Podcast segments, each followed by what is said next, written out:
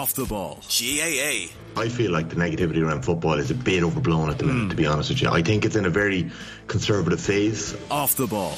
Join in the obsession. Subscribe now at offtheball.com forward slash join. Off the ball, breakfast. Ireland's sports breakfast show. Right, uh, there's been a bit of a revolution in women's football. Uh, it's been happening uh, slow, slow, slow, and then all of a sudden very quick. I'm delighted to say Tom Garry is with us, uh, women's soccer reporter with the Telegraph. Kathleen is back as well. Um, Tom, I might start with you. You've been reporting on this story for a, a good long time, but finally it looks like a bit of white smoke. Um, there is going to be a new company in charge of uh, women's club football in England. What can you tell us about this? Yeah, good morning. Really nice to speak to you. Um, well, the, first of all, if we go way back, the, the, English FA have made no secret of the fact they don't really think they should run leagues, um, particularly not the top leagues in in England. So over the last sort of five years, they've been making it quite clear they wanted to hand over the WSL and the Championship, uh, and now we have the kind of the rubber stamping of that of that process. Um, it, it, for the time being, this company is called Newco, but don't worry, that's not going to be the name. It's just New Company, but until they find a better name. But essentially, the, the 24 clubs are going to own this new entity um, that's going to operate in, in, a very similar way to the fact that the Premier League run the, the Premier League, the EFL as its own body runs the English Football League, and then you have the National League and so on and so on. So it's a it's, the league is going to run itself. Um, they've appointed a new chief executive uh, a former Nike director, Canadian businesswoman called Nikki Doucet, um, who, from an interview process last winter, who the FA chose. Uh, and but I think the we've been expecting this for a while, but the really big significant part of the news is that all 24 clubs are now agreed on the framework for what this will look like. That was quite a tricky process over the last few months to try to get all 24 clubs to agree to what it will look like. But they've now come to a unanimous agreement, so now it can move forward ahead of next season. Uh, what What is the major difference between the clubs owning the league and the FA running the league? Yeah, really good question. I, th- I think for the future, what what we're expecting in the long run is that this gives them the potential to to uh, bring in new investment, maybe sell shares to private equity potentially, hypothetically, or or you know uh, maybe we may well see this uh, company trading uh, shares and, and stocks. Uh, we're not quite sure at the moment, but certainly I think the feeling is that it gives them the commercial freedom to really take things to to a new level, um, trying to sign, bring in new commercial deals, and, and also operate where operate in a way where this this body will be, have its sole focus on developing these two leagues, whereas of course the FA's remit covers so many other things, whether whether it be uh, grassroots provisions um, and its other obligations around the sport. So I think there's a feeling that um, the you know the the FA had, had grown the WSL and Championship superbly, you know, over the last 12 years when you think of where it was as an amateur setup originally, I think there was a feeling that it was it was ever so slightly being held back with the growth. When you see, for example, in the NWSL in America, there was a 40 times increase in their uh, revenue from their new broadcast deal compared to their previous broadcast deal to go to 60 million US dollars a year. Um, I think when you see deals like that, I think the WSL is thinking we want to grab some of this momentum and they're looking to increase their commercial deals.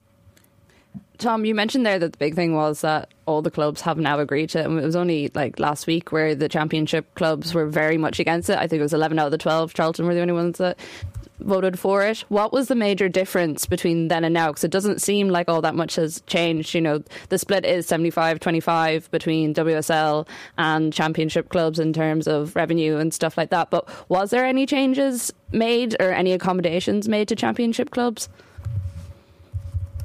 As far as I'm aware, no. Um, that, that, I believe it's still the same proposals um, that we were looking at um, over, over, a week ago. I know there were big concerns in the championship about the specifically about the idea that they weren't going to have completely equal voting rights to the WSL clubs. Um, and yeah, as you say, 11 of the championship clubs originally voted no to this proposal. But I, um, I, these have been very private conversations. So it's been very hard to find out exactly what's been said. But the impression that I got is that when when the championship club said they weren't happy with the proposals, that there was a, quite a lot of people in the WSL who simply said, "Well, um, okay, if that's how you feel, that's okay, but we're going to go ahead with this as a one one tier league." And I think around around six days ago, seven days ago, sorry, on Wednesday last week, there was there was a very real prospect that the two leagues might have split up.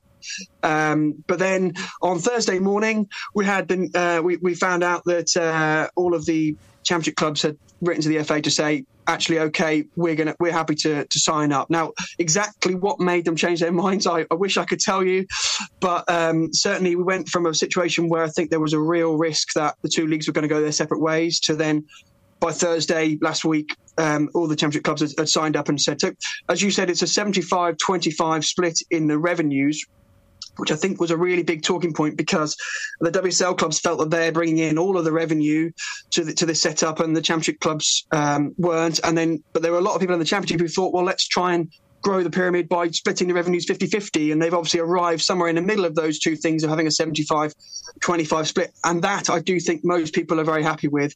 Uh, it's going to mean a big increase for the championship in terms of its revenue next season. So, um, that yeah, that's, uh, I guess, a positive thing for, for, for the league. So, have they just grown the size of the pyramid but also pulled the ladder up on everybody else? Good question. That, and that's one of the details that we're really trying to find out now. And the questions will need to continue to be asked is what provisions there are for the lower levels of the pyramid and how much uh, of any money that the WSL and Championship makes will be able to be passed down to the to the lower leagues, and that's a real concern for the National League clubs and lower down. Um, I, I, I, do believe it's not been made official, but I, I do believe that the FA is going to have a, a, share in this company. We mentioned the 24 clubs will own will own the company, but I believe the, the English FA will also have a small minority stake in this uh, new, new, company, and that the, the FA will have a representative sitting in some in the form of I think you could describe it as sort of like a a, a non-executive director, like a sort of a, a, very small player, but nonetheless someone with a slight say in uh, the board and things. So, and uh, I, I, would imagine that that is where the FA will try and um, make sure that there is some sort of flow of investment down into the into the lower pyramid. But um, that those that's a you've asked a really important question. Those details haven't really been ironed out completely yet, and we're waiting to see the final detail because so far the process has been quite uh, well not trans- not transparent. It's been done very much uh, privately and commercially sensitively and confidentially, and now we're really waiting for some more detail. So, if, the FA are, FAI, if the FA are concerned about money filtering down through the pyramid, could they just not have kept control of this? Like, uh, I mean, you said at the start they don't want to be in control of this, but if they really want a more egalitarian world for women's football in England, truly having control of this rather than giving control to the, the massive conglomerates which essentially own a lot of these WSL teams would have been a better thing for grassroots football. Uh, possibly, yes. Or, or, then at the same time, I think there are some people, just to kind of give the counter view, who, who feel that the money that's being put in from the, um, the top end is really helping to drive the growth. You know, the, millions of pounds of investment from Chelsea, Arsenal, Man City, and Man United in particular. People feel it has helped to drive the standards. You know, and it's the uh, it's a real balance, I think, between that point that I think a lot of people will feel is really important around making sure that um, the grassroots game grows too, but also the top clubs, um, you know, getting restless that they want to keep competitive with Barcelona and Lyon. And if, mm. if the WSL doesn't keep growing um, and, and, getting stronger, then will they fall behind the French league, the Spanish league, the German league, and so forth. So there's a really delicate balance to try and keep everybody happy. Um, and I, uh, I, guess only in the future will we know for sure whether they've got the balance right. But um, the other factor is that the FA what they really want is to make sure there's a thriving WSL and Championship for for you know for England players and of course other national teams too. But but you know. Um, going back to what you asked about the grassroots, another really important thing about having a strong WSL is making sure there's an elite environment for the England players to, to be you know thriving in their training environments and all the facilities that they have. So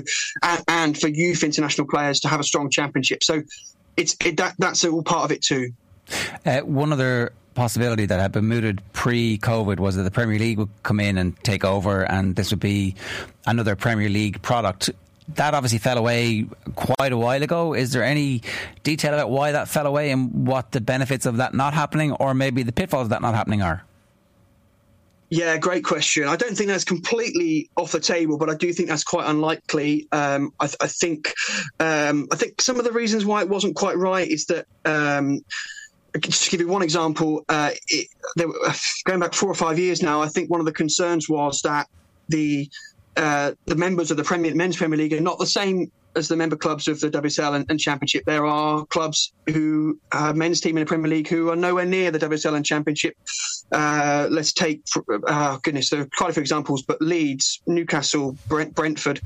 Uh, in fact, Newcastle, Burnley, and Not- Nottingham Forest are all quite close to pushing for promotion into the Championship but if you, if you, there are still several clubs who are much lower down the pyramid, and I don't think everybody in the women's game really wanted all those clubs to have a say on the WSL if they're in the fourth or fifth tier of the English women's pyramid. So that was perhaps one reason why it was a stumbling block. Um, but I don't think that's completely dead. We could still see some kind of collaboration in the future, and it's really worth emphasising that that the, the the brand name for women's Premier League technically is now still available. You know, going back uh, a few years, the third tier was rebranded to Women's National League away from Women's Premier League. And I know a lot of people in the game were under the interpretation that the freeing up of that league brand name, Women Women's Premier League, you know, kept it as an option, as open for the future. So I wouldn't rule it out in the future, but as of right now, I, I don't think that's an immediate likelihood. Uh, we're expecting the, the, this new company to to seek uh, private investment, sponsorship, lo- lots and lots of sponsorship and commercial deals.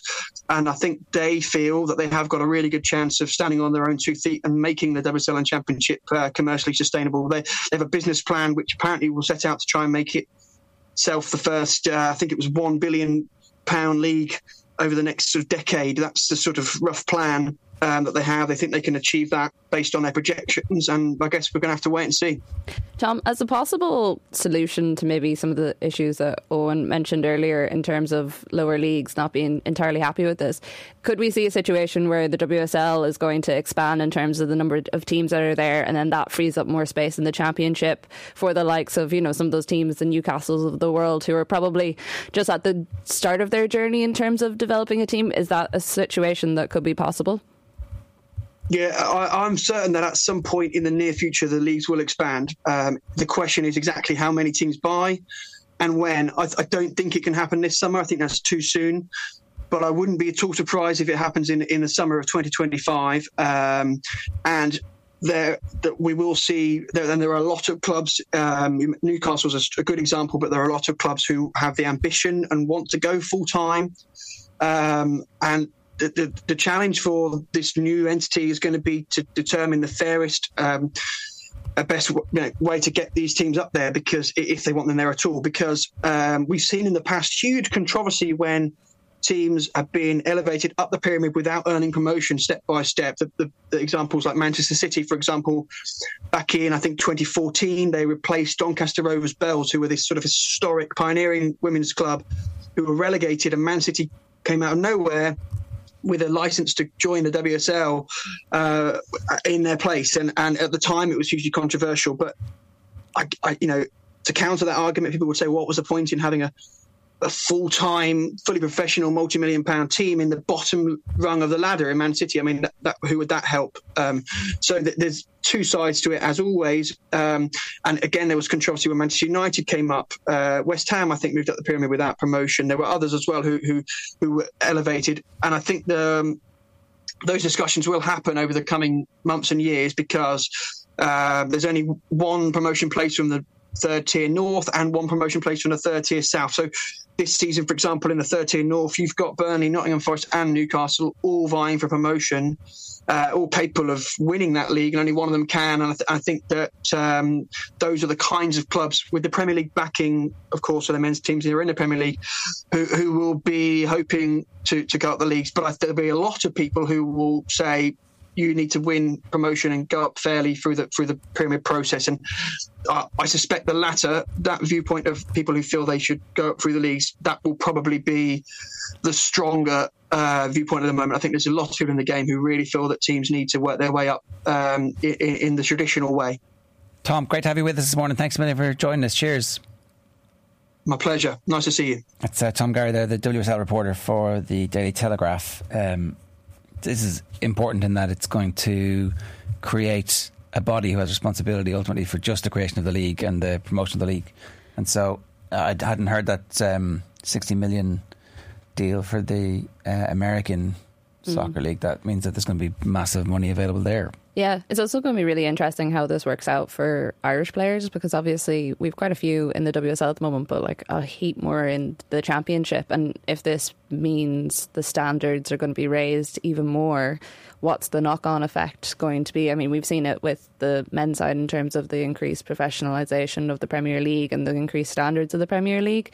So I'm interested to see how will this be a situation will, where we'll start seeing players go to those lower tiers rather than because I, I, actually don't think there's many, if any, Irish players at the moment in those lower tiers. It's oh, mostly Championship and WSL because if you're playing in those lower tiers, you probably might as well be playing over here in the league. So that's going to be really interesting. Yeah. Uh, we are repeating the exact same mistakes that men's football made in the 50s and 60s by exporting all of our best young players and not building the league here. Yeah, well, that's the kind of push and pull that I think the league here has had over the last while. Like I've said it a couple of times on COYGIG and I think a couple of times here as well that I would have liked to have seen a bit more planning in place post World Cup as to how the FAI were going to jump on that and like promote the league here. Um, I don't know if I've seen all that much yet. I think the Peamount story this year is a great one because it shows the success when you do have a team that's, you know, individually run from the League of Ireland men's side of things, um, and that it can exist in its own bubble. But also, as Karen Duggan has said many times, like there's an awful lot of work that goes in behind the scenes to make that possible, and not everyone can afford to put in that work, and also they have that legacy behind them that maybe other teams don't. So. It's interesting, though, that uh, all the biggest leagues in the world are independent of the FAs. Mm. And in Ireland, still, the FAI is centrally involved with the League of Ireland for historic reasons. Um, the clubs all went bust uh, in the men's side, and uh, obviously, uh, the Women's League is just getting up and running properly um, to a point where it might at some point seek to be independent. And I actually don't know what the what the answer to that is because Irish football politics is so toxic at all levels that. Mm. Um, yeah, like and also other countries have problems by being independent of the FAs as well. It's not like all the leagues have been. Certainly, the, the pyramids uh, that that exist in other countries is, is definitely not immune to it. What what this kind of feels like to me, and this is like obviously great on one level, is just like uh, a growth of a league on steroids. Like this story has been an absolute huge success for the WSL over the, the last couple of seasons and will continue to, to, to be so. You, you, just do wonder about how much it's going to drip feed down to lower clubs or how much of something that resembles a pyramid will actually exist in English football for women's teams. Like there was obviously a, huge furore over COVID around the creation of a Super League in men's football. At least in this occasion, they've actually named it Super League from the very start, and everybody knows what the intentions are. Uh, that's very good. I'm thought about that. Off the ball, breakfast. Ireland's sports breakfast show